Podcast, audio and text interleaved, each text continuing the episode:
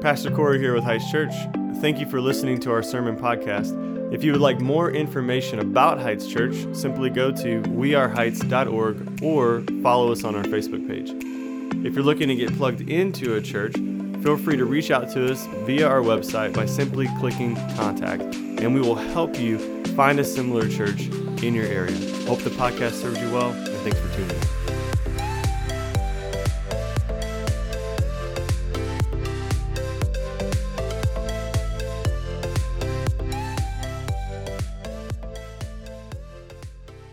Church family. I need y'all to do a little bit better than that. Good morning, church. There she is. Good. I know that acoustic worship set, man, just kind of lulls you into like a worshipful lullaby, doesn't it? And so I need you to act like that didn't just happen and then interact with me during the sermon. Otherwise, we're going to be here all day. And I preached long in the first sermon, so I can definitely preach long in the second sermon as well. My name is Corey, I'm one of the pastors on staff. Good to be your teaching pastor uh, today. And so before we hit the text, though, let me just celebrate a couple things with you. If you've been at Heights for a while, the, the name Justin Dean is a name that you're fairly familiar with. He's one of my uh, best friends. He's a pastor in the Quad Cities, which is where our family uh, is from. My in laws are from, and church called Sacred City Church. And so uh, I had an, an, awesome weekend, man. I went up uh, to the Quad Cities, hung out with my, my mom in law, and um, hung out with Justin, and they have acquired a building. That's a big deal. Uh, for them because they were over 10 years like me meeting in a theater for a long time and last year I was like, bro, you, you just need to like do a capital campaign and like get ready for whenever the day comes for y'all to get out of the theater. Their theater, their church has been growing exponentially.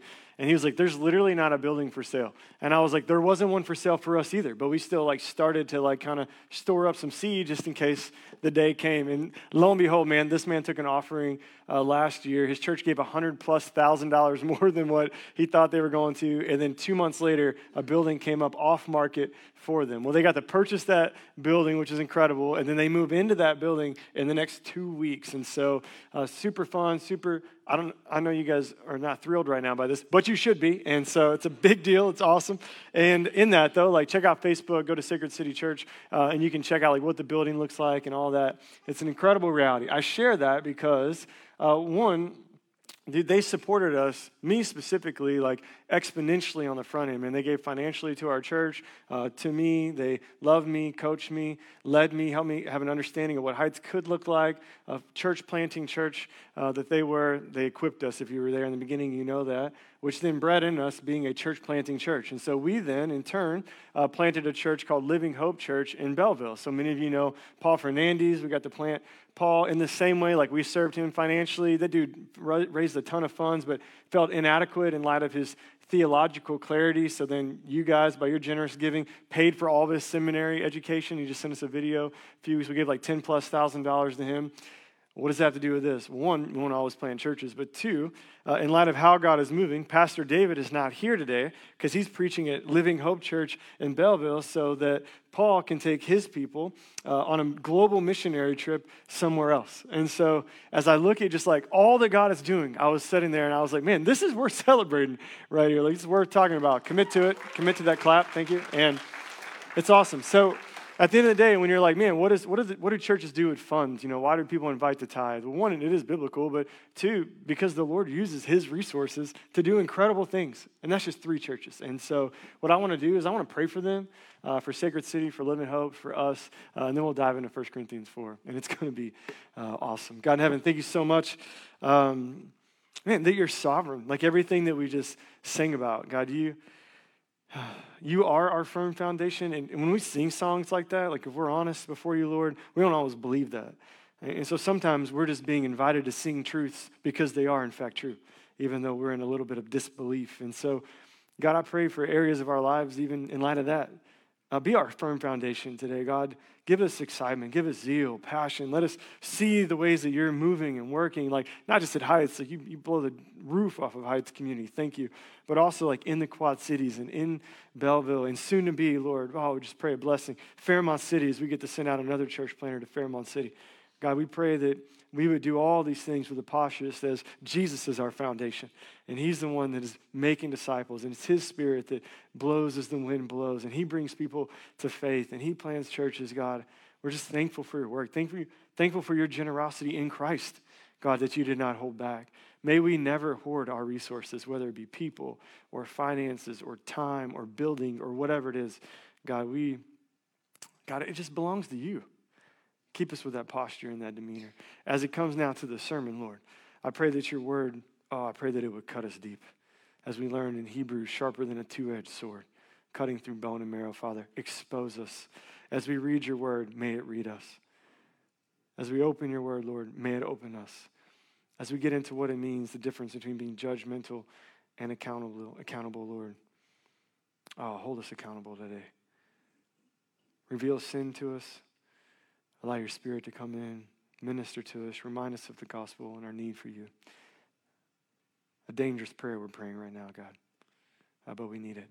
So God's people said, Amen and amen. I'm excited to get into um, uh, the text this week. 1 Corinthians 4 is just blown my whole world up. I said a few weeks ago, the gospel blows a hole in your soul, is one of the things that it does. And I felt that this week. And so we're looking at the question here in Corinth Q&A. The question is, uh, what's the difference between being judgmental and holding someone accountable? What is the difference between being all judgy and accountability, you could say? And the reality is, like, we love being judgmental. If we can just be honest with ourselves this morning, we love being judgmental. I want you to you think, no, man, I'm at church, so I don't want to be judged. Well, uh, pull up a seat, okay? You're in a room with a bunch of hypocrites right now. Think about shows like American Idol from back in the day and somehow still have life in them. Simon Cowell made his debut off what? Off being judgmental, right? Remember back in college, for those of you that were in college and grade school, those of you who were in grade school, like the, the way he made his debut was by just straight verbally abusing people on stage. And we say that in here, and we're like, I don't know. But the reality is, we sat there and watched American Idol as a church family, and we are just eating popcorn watching it. You think about things like America's Got Talent, right? And he's still doing the same thing that he's always done, and people find a great deal of humor in it, don't they? We just entered into the political season. Dare I even mention how the professed church of God is going to respond in social media with everything but speaking truth in love? You want to see someone judgmental, just hop on your Facebook today and pull up some candidates, yes? We love to be judgmental. We love to critique. We love to put someone on the chopping block. And we love the invitation, right? I went to go to urgent care for an ear infection. They're like, we want you to rate your visit. I was like, oh, thank you, Jesus, right? Let me tell about it. I had a great experience. I was at Wally's gas station two weeks ago in Missouri. Anybody love Wally's? Wally's or Buc-ee's? Where are we at?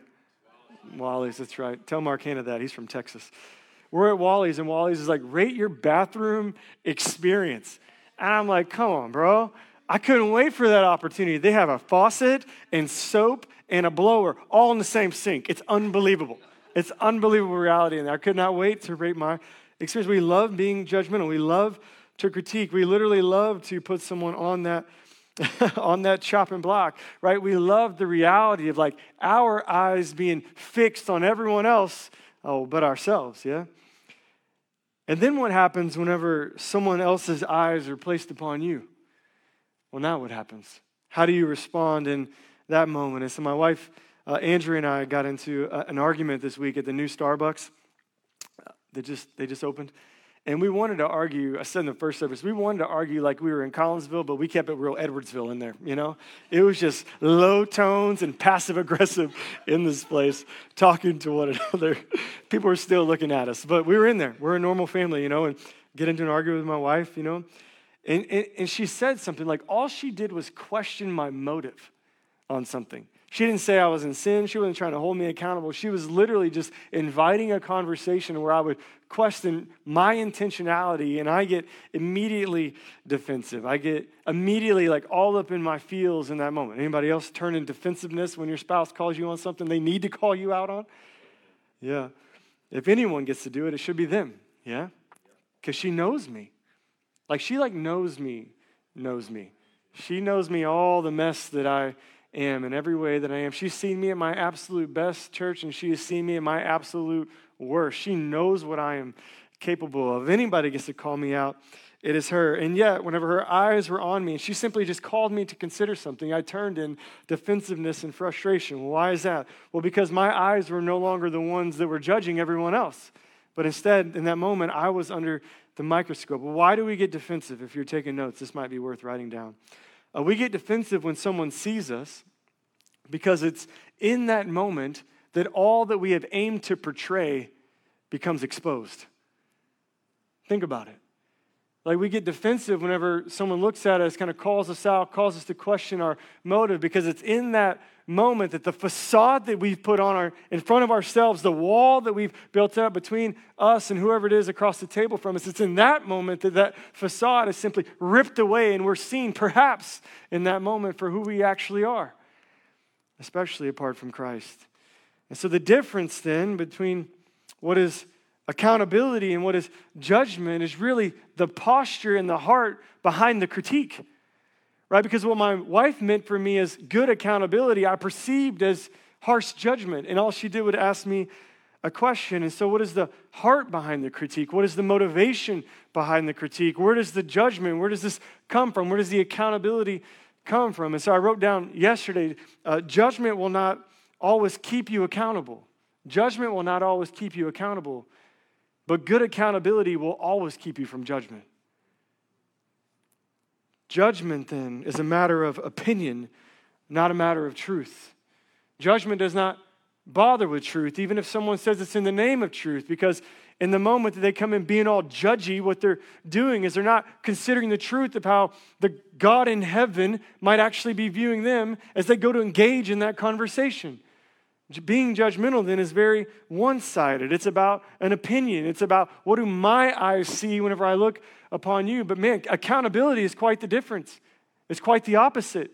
Accountability says, no, I want to have all of truth in mind. And not and by all of truth, what I mean is like, how does the Father in heaven in Christ Jesus see me? And now let me enter into this conversation. Right? It's not a matter of opinion anymore, it is a matter of truth.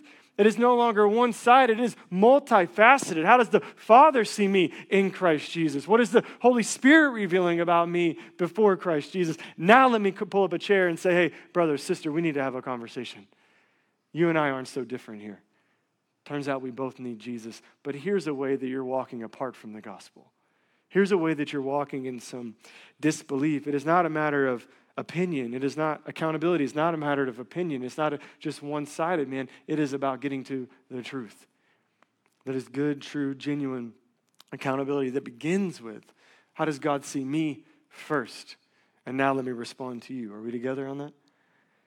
The big idea then for today is this accountability is a matter of truth, not opinion. That's the simplest way I know how to word it.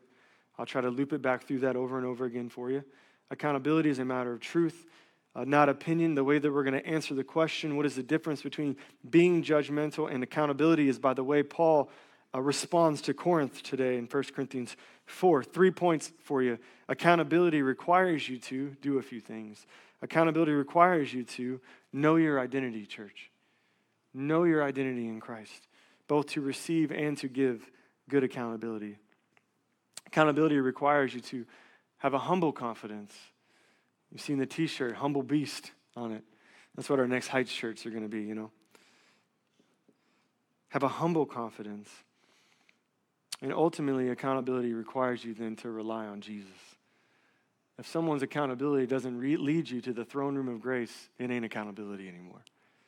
They're just trying to be the judge. Are we together? You guys ready? Say ready. ready. All right, let's start with the first one. I'm going to need you to talk to me, otherwise, we're going to be here all day. Know your identity. Number one, point one, know your identity. Here we go. 1 Corinthians 4, verse 1. If you're new to Heights, nothing special about us. We just preach straight through books of the Bible. So that's what we're going to do. 1 Corinthians 4, verse 1. Paul says, This is how one should regard us. Now, he's talking about uh, the leaders there that have already been addressed in 1 Corinthians. We'll talk about them in a minute. This is how one should regard us as leaders, as servants of Christ. Somebody say servants and as stewards. Somebody say stewards. Okay, so he says as servants of Christ and as stewards of the mysteries of God. I got to preach on that two weeks ago of the gospel, verse 2. Uh, moreover, even more so, you could say, it is required of stewards that they be found faithful. And he's saying, not, not only should you regard us as servants and regard us as stewards, but the masters entrusted us with some things as servants and stewards. And you need to look at our faithfulness? Are we being faithful with what God has given us. And so the Apostle Paul here is addressing the popularity contest that is taking place in the church of Corinth, not just in the culture, but in the actual church of Corinth herself. And already we've read the letter where Paul has addressed some of the leaders that were there, and some of the people were kind of rallying around these leaders, if you remember with me. And they said, I follow Apollos, and I follow Peter, or I follow Paul. And one of them was like, No, I follow Jesus, right? Like, well, now what are we, what are we going to say about that? You know, trump card there. Paul is still addressing this judgment that has come upon him. And so, if you can remember then about the culture, this era here that Paul is in was, man, ridden with these great debaters of the time, some of which we still quote. And these great debaters would go out in the kind of the, the public courts and go out into like the city square, and they would be these great orators, and they would come with this new and fresh wisdom. And what they would want to do is they want to rally people around them and kind of get crowds to come to them. And Paul comes in and he's like, I'm not going to do that. If you remember the sermon I taught two weeks ago, Paul came in with, he said, I'm not coming with lofty speech. I'm not coming in here with new special wisdom, but rather I'm coming in here with a demonstration of power by the power of the Holy Spirit. And how did he get that demonstration of power? He came in with the simplicity of the gospel. He said, No, I'm coming in humble. I'm coming in shuddering underneath the weight of who God is. I'm not coming in with this big persona about me in a public sphere, but rather I'm coming into submissively and in humility before Christ, right? It was the power of the gospel that led Paul to this shudder before the Lord. He said, No, I'm not coming in in the same way that other people are coming in. The church of Corinth, though, that's what they wanted. Like they wanted this great orator of the faith. They wanted this great orator, not to build up King Jesus, but so that they would build up the church. Oh, that's the leader that goes to your church. That's the great order that goes to your church. Man, that guy can put on a show. And so, in a culture that literally prioritized literal gladiators during their time, they were looking for this kind of verbal gladiator to come in and win these verbal debates uh, for them, but not for Jesus. Are we together on that? And so instead of getting the Paul that was once tyrannical, persecuting the church, they get this Paul that is meek, this Paul that is gentle. He's come in with this gospel. In chapter 9 now, he's going to light them up a little bit, but today he comes in with the meekness of the gospel and he's saying, hey, you think too highly of your leaders. You've put them in a position of power they ought not be put in. You put them into a position of idolatry, as a matter of fact. And I got to thinking about that this week, and the reality is this there's no such thing as a celebrity pastor. That's an oxymoron, church family, right? Little word of, okay, off note here for you, little word of advice. You see a pastor's face on a book, don't buy the book for the most part, okay? If it's a good book, it is rare that it's a good book if his face is on the book or her face is on the book. There is no such thing as celebrity pastor, but our Western culture, sprinkled with a little bit of sin, kind of leaves pastors feeling themselves a little too much out there, don't they? Do not exalt your leaders to a place of idolatry. I think this is worth noting in our church because we have a, a lot of folks that have come in from different churches where you had pastors and leaders that were unreachable. I had a, a woman come up to one of our staff uh, last week, and the staff came and talked to me. She said this woman came in and could not believe that you helped uh, walk her kids and her to the kids area my first thought was, it's like 35 feet, bro. Like, it ain't that big a deal, you know? My second thought was, oh man, like, where'd she come from? Like, that was the environment where she was put in a position where her pastors were unreachable. Dude, shepherds should smell like the sheep. We should kind of stink a little bit, yeah? Amen. Never exalt your leaders to a place of idolatry, right? On one hand, I'm thankful for that comment, just to be clear, but on the other hand, my heart does break for that situation. The only pastor we're going to exalt in this house is Jesus. And so you have Paul here, and Paul's not this, he's not a random pastor. Uh, he's not a random leader, either. Paul's an apostle. I understand that's not language that we use a lot, but the reality is, Paul's a, an apostle. What that means is that he's an OG church father, that everything that we have now as a church man is partially because of Paul. The letter that we're reading, it's because of Paul starting this church. And as an apostle, Paul could have came in and made demands. He could have come in and said, hey, here's what you're going to do, and here's what I'm going to do. And he could have kind of blown it up like that and said, no, I'm your church father here. You're going to respond to me. You're going to do what I tell you to do. Paul also, as an apostle, deserves an accolade. Like he deserves some praise. He doesn't deserve worship, but as an apostle, he's a, it's okay for him to be exalted just a little bit above everyone else. In a sense, I mean, right? Not, not in totality, but in a sense. Like this is Paul who wrote Bible.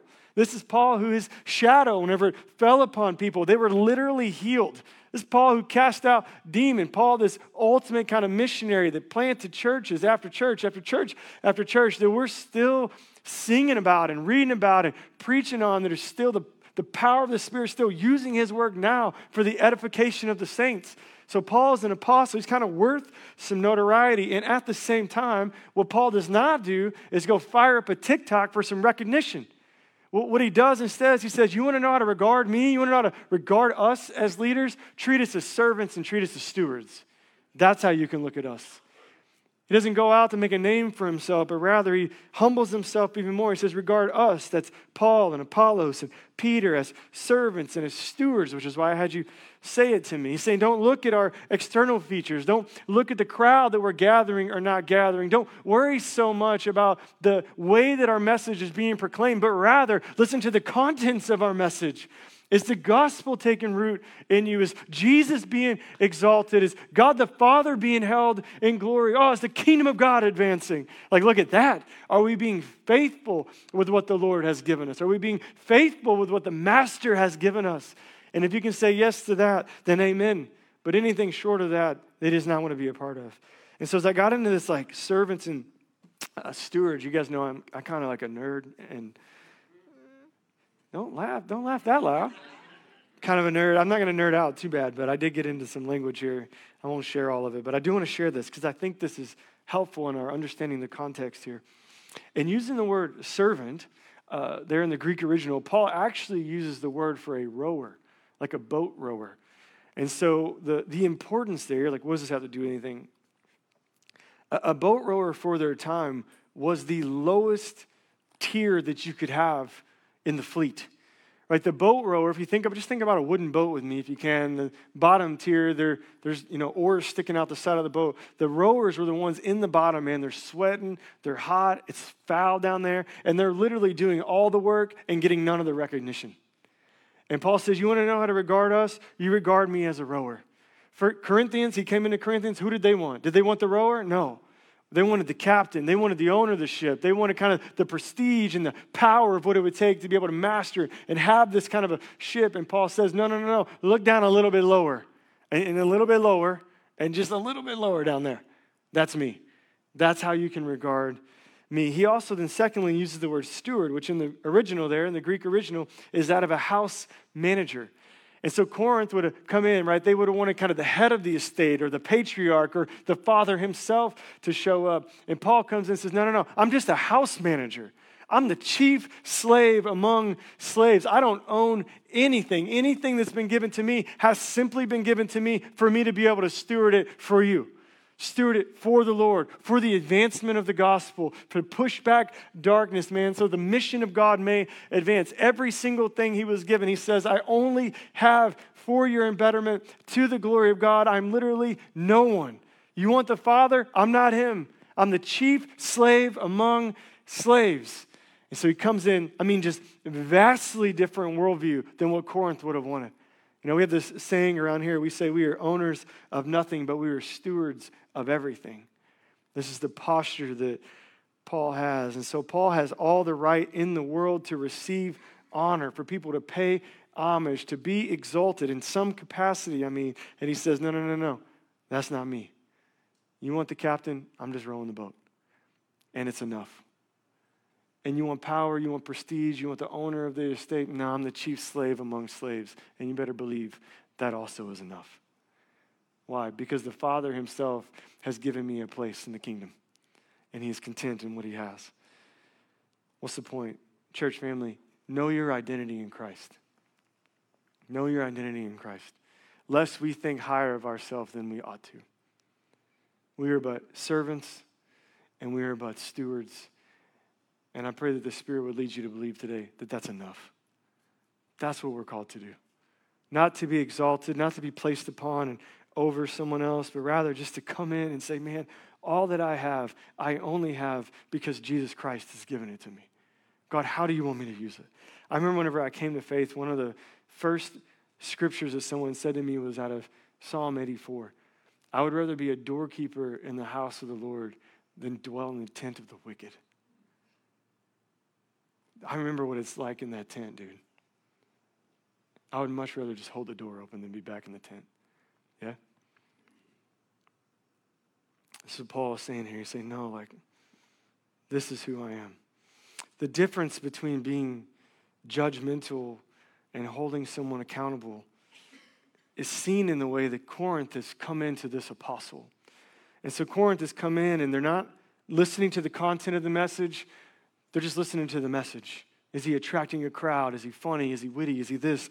Is he that? They did not appreciate Paul because of the delivery of his message. They didn't appreciate Paul because of the way he spoke. They didn't even appreciate Paul because of the way that he dressed or the way that he looked. As a matter of fact, in 2 Corinthians, we see the heart behind, uh, further behind what Paul is saying in 2 Corinthians 10.10. 10, it says this, it says, for they, that's the church of Corinth, for they say, his letters are weighty and strong, but his bodily presence is weak and his speech is of no account.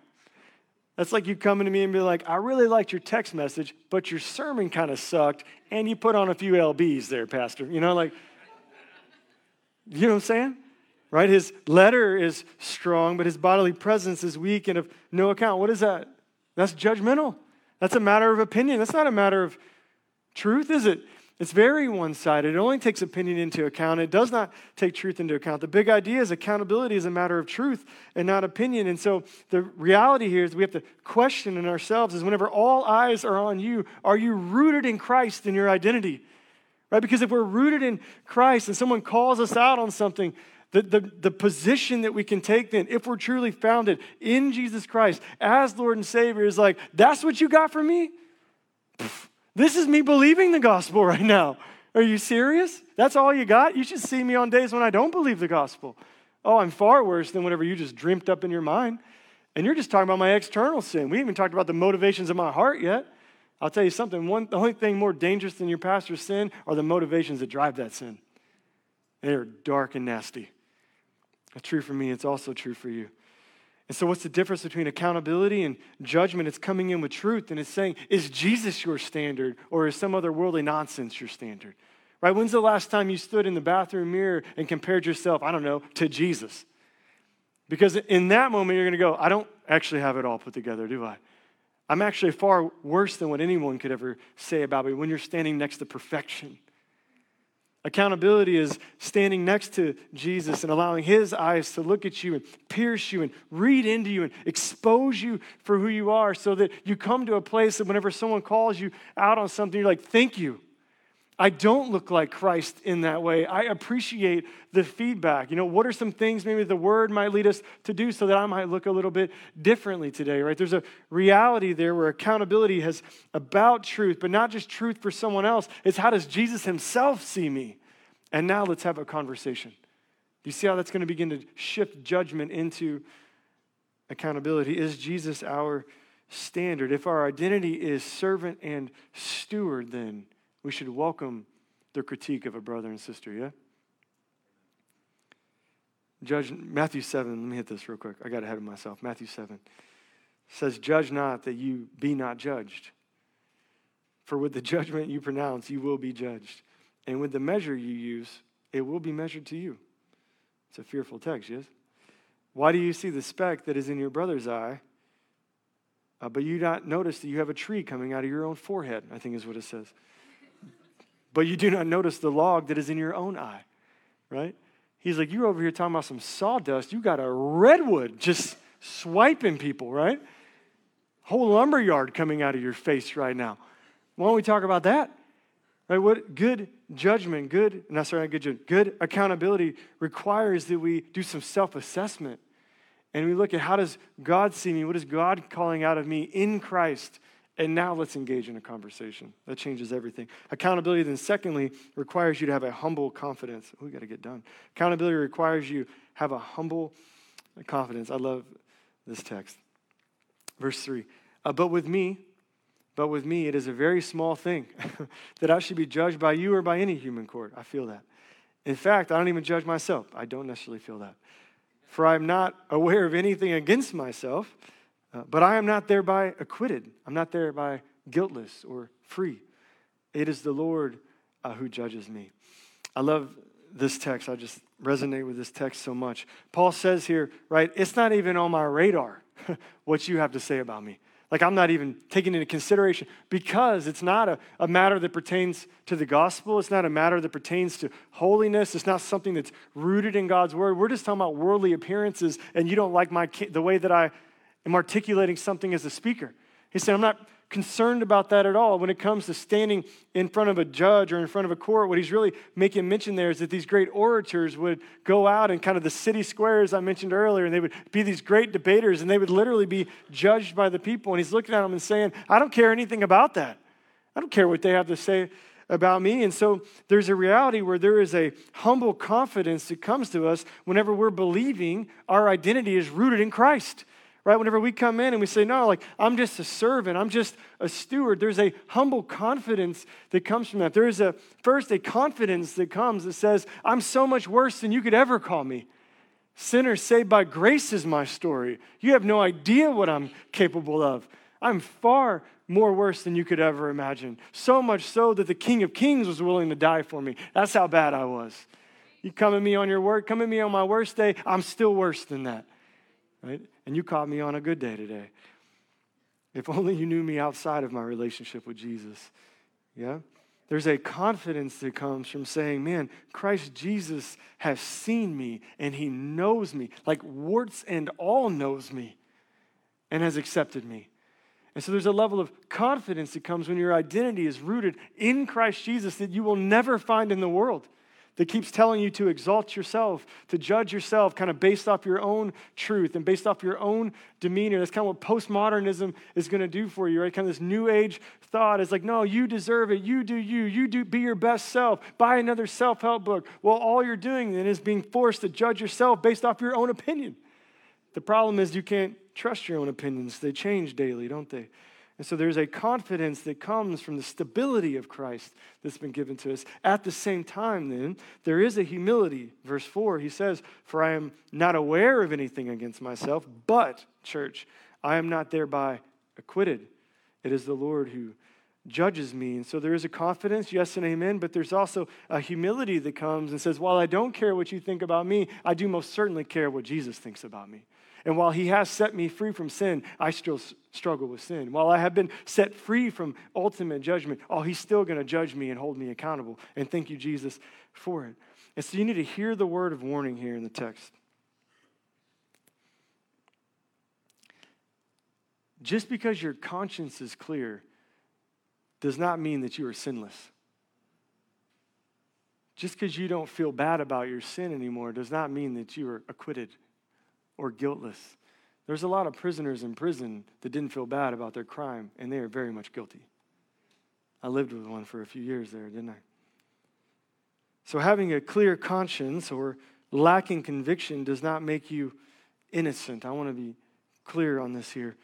Right? We have some different folks in the room. We have a plethora of sin that exists in this room. And just because you've become calloused to your sin does not mean that you're guiltless.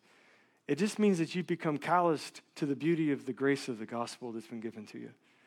That you stop looking at the cross of Christ, you stop depending upon the Spirit. The reality is, for those who are judgmental, the difference between accountability and judgment, folks who find themselves constantly judging others are only judging people because they think folks can only see their external demeanor can only see their external actions, can only see what's happening on the outside of their body. But there is a King Jesus who knows the motivations of your heart, the text says. Right? There's a very real Holy Spirit that will discern your heart. And so just because someone can't see you in sin does not mean that you're not in sin. Hear the warning, the warning of the text right here, right? Just because you aren't being exposed does not mean that you are innocent. I wrote down some things just this morning, thinking you deserve more, for example, and this is I'm included in here thinking you deserve more, entitlement, jealousy, coveting, white lies, watching porn in isolation, lusting after people at the gym, being ridden with debt, habitual anger, frustration with your family. For some of y'all, that's just Tuesday, right? We can keep going, can't we? There's all these things, man, that are that we think people can't see in us, but we most certainly, they're going to see in us one way or another. And even if it never comes to fruition for them, there is a very real Jesus that will expose the motivations of our hearts. So just because someone cannot see your sin does not mean you're sinless. This is what Paul is saying. He's saying, hey, I don't necessarily see anything going on in me right now, but the Lord is the one who will judge me. It's important that we continue to camp out here because there's a lot of folks, man, in the church whose primary spiritual discipline is complacency. They have grown complacent with the Word of God, and they've grown complacent with prayer, and they've grown complacent with pursuing what we call missional community, and they've grown complacent in what it, we would call good Christian, gospel centered accountability. And so they're walking around claiming Christ, but there's nothing in their life that looks like Christ even though they might have all the actions. As I think Jeff said earlier, there's kind of a fragrant of Jesus, but he is not perhaps there. And so, the moment we take our eyes off of the truth, the moment we stop engaging prayer for truly being in prayer, the moment we run from community for the sake of not being in community because we don't want to be held accountable, it's in those moments, church, that we are at our worst. It actually reveals not that we have everything together, it actually reveals our depravity. Like, why would you run from the very gifts that God has given you? I'll tell you why. Because you don't want his eyes on you. You don't want to be seen. And in so doing, then, this wall gets built up between you and everyone else that has been, you know, trying to engage you. And you throw out this judgmental comment or this judgmental comment. You kind of self exalt yourself to a place of idolatry. And what happens in that moment, stay with me, what happens here is you build this wall of judgment around you. Not only do you isolate everyone else from around you, but what happens when you open your eyes is you realize all you did was form a cell for yourself. You've come under your own judgment in that moment. You know people like this in your lives, perhaps some of you in the room. And right, it is a lack of being in the Word, a disregard for the Word, disregard for prayer and community. To be clear, none of those things save you. Jesus is the only one that saves you. We'll get to the gospel in a minute. I'm just saying, here's what happens when we abstain and we turn in complacency. We lose our humble confidence. Judgment, the difference between judgment and accountability is judgment is all confidence and no humility. It is very one sided, it is very opinionated, and it leaves you all alone and afraid, wondering where does anyone actually see me? But the gospel, man, it gives us this beautiful humble confidence where we get to come before the Lord of Lords and the King of Kings and his total perfection. And listen, he just accepts us for who we are. Supposed to wait till the end to share the gospel with you, you know. But I'm not going to. I'm going to cheat. Just think about this for a second. I said this earlier, and I'm going to say it now when you, if you're sitting in the room and you're like, why would I ever pursue this Jesus? Listen to me. Jesus did die for sin. Yes and amen. Praise the Lord. But do you know that Jesus became sin when he went to the cross? Like he literally becomes, in the moment of the cross now, everything that you pretend you're not, Jesus becomes when he goes to the cross. And that's the heart of the gospel. Right? While we're standing out here in judgment, kind of ridden under our own confidence, barricading ourselves in, cornering ourselves in, there's a very real Jesus that, that looks upon you. And his eyes, listen here, are the only eyes that matter. And whenever he looks upon us, like he sees us like exposed for who we are. He sees the motivations of our heart. He sees the foulness of our heart. He sees the corrupt thoughts that we have. He sees the, the role plays we have when someone cuts us off in traffic. You guys know what I'm talking about? Like he sees all of that. He sees like the heart and the disposition behind why you're so vulgar to your wife or why you're so disrespectful to your husband or why you objectify someone in the gym. Like he sees all of that. You understand? And, and not only does he see all of that, because his eyes are the only eyes that matter, but he literally, in going to the cross, he who knew no sin becomes sin he becomes not just like the physical effects of sin, but the non seen intentional motivations of sin that lie way beneath the surface. That's what he becomes when he goes to the cross. Right? And, and in so doing, right, he's the one that gets to look at us, right, for who we are, like right as we are, in spite of who we are, one could even say. And he says, I know you, and I see you, and I have become all of the judgment that you could ever give to anyone else. Everything that you're fearful of someone seeing in you, I'll become for you. All the innocence that you wish you had, I'm going to give that to you, but not before I become judged as you were judged. That's the gospel. And it's beautiful and it's incredible. And whenever professed Christians try to act like they have all their stuff together and build up this stupid facade in front of them, what it tells the world out there is you got to be perfect to be loved. And that's not the gospel. Right? When you act like you don't need Jesus and you don't confess where you're actually at, your heart will actually become calloused to the good news of the gospel. You become callous to grace and you become callous to mercy. And you, therefore, you're not going to deal it out to anyone else. I have a buddy that says Christians are good dealers, but they're bad users.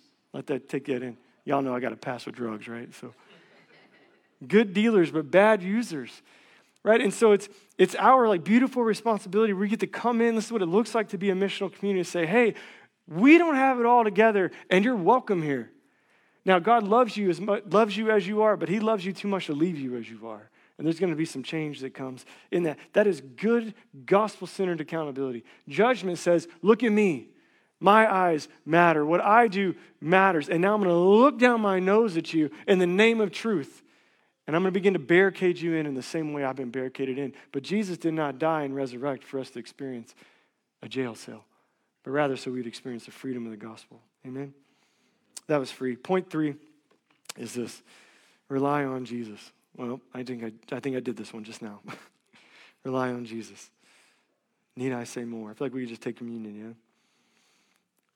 I'm going to read the last few verses here. Therefore, uh, verse 5, therefore, do not pronounce judgment before the time before the Lord comes. Paul's saying, don't, don't judge someone on their salvation. You don't know.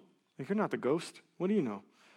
Therefore, do not pronounce judgment before the time, before the Lord comes, who will bring to light the things now hidden in darkness, and he will disclose the purposes of the heart. So, not just physical sin, but the motivations of that. Uh, then each one of you will receive his commendation or his reward, which is Christ, by the way, from God. I have applied all these things to myself and Apollos for your benefit, brothers, that you may learn by us not to go beyond what is written, not to judge anyone based off anything outside of the Word of God, uh, that none of you may be puffed up in favor of one against the other. Verse 7 For who sees anything different in you? What do you have that you did not receive? If then you received it, then why do you boast and act like you did not receive it, or boast as if you did not? receive. It? Man, there's so much that we could focus on here in this last bit. I could be a sermon in and of itself. There's a few things that Paul says for us that I think are important. The first one is this as it pertains to accountability and judgment. Hear me, hear the word of the Lord. You're not the Holy Spirit. So don't judge someone on their salvation based off exterior works. You have no idea what something, what someone's going through, or what someone has done. You don't know their story. Now, you may hold them accountable. What I mean by that is you may go into the Word of God, allow it to open you up and discern your hearts and discern your motivations. And then, with the gospel in mind and how Jesus views you and sees you in mind, then you may engage in that conversation. Pull up a chair, brother and sister. There's something that I perceive in you that seems as if it's off. I'm reading the book here, and you don't look like that. Let's talk about what that might look like. The second thing, then, that Paul says is God will expose the motivations of the heart. And in that, what I would say is some of you in the room are just killing yourselves with legalism and religion, trying to act like something more than what Jesus has called you to be. As Paul has called the church not to exalt leaders, there are many in the room and in the church in general that have exalted, them, exalted themselves to a place and to a posture of idolatry, trying to be equal to Jesus. But it, that's evidence that you need Jesus, as a matter of fact. And so allow him today to break down that wall, that facade, that whatever it is you think that you're putting up where you have to present yourself as perfect, Jesus died for your imperfections. So just simply believe the gospel this morning. The last thing he says there is this you didn't earn this thing. Like, don't act like you got some reward because you earned it. Right? That's anti gospel. That's the opposite of everything that we believe. We don't believe anyone can earn their salvation or do enough or get enough gold stars or be impressive enough that God finally looks on you and says, Oh my gosh, I would have never been able to do it like you did. I'm going to save you now. But rather, we come in and we say, I have nothing to bring to the table. All I bring is my filthy rags on my best day and on my worst day. And the Father looks at us through his Son and he says, Oh, but I have everything to bring to the table for you. And his name is Jesus. And his eyes are the only eyes that matter. And everything that you spend your life, I just said a moment ago, everything you spend your life trying to hide from everyone else, He become for you to set you free. There is now no more slavery to sin, but there is a freedom that comes in Christ Jesus. Will we fail? Yes and amen. Oh, but we can fall into the arms of a Father, yeah? Why don't you stand with me? Let me take you to communion here.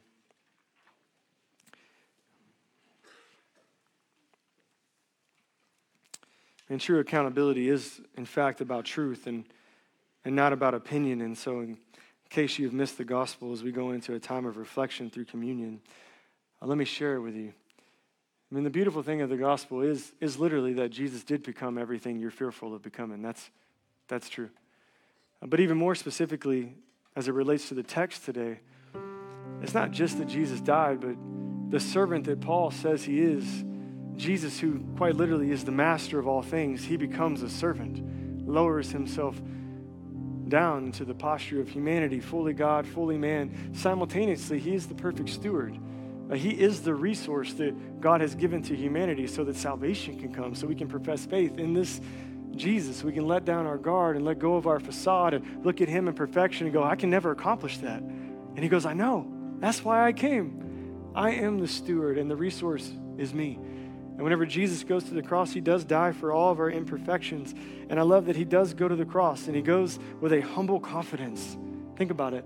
In a great deal of humility, he goes because his father told him to. And in a great deal of confidence, he goes to the cross saying, This is the only way folks are going to come into faith. This is the only way you're going to have relationship with me is by professing faith in me. And then he gives us these beautiful elements like scripture and prayer and community, a worship gathering, great team up here to lead us.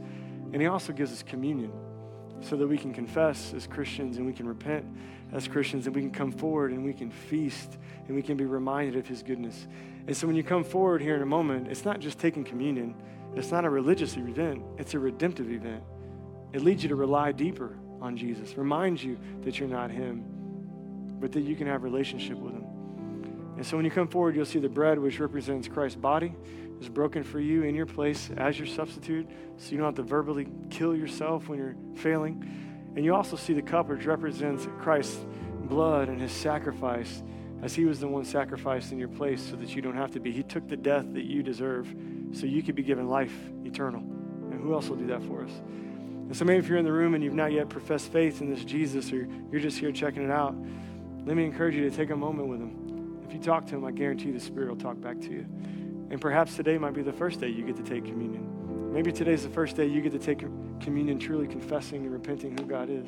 Uh, for those of you that are saints, that are in Christ, let me invite you to come forward when you're ready.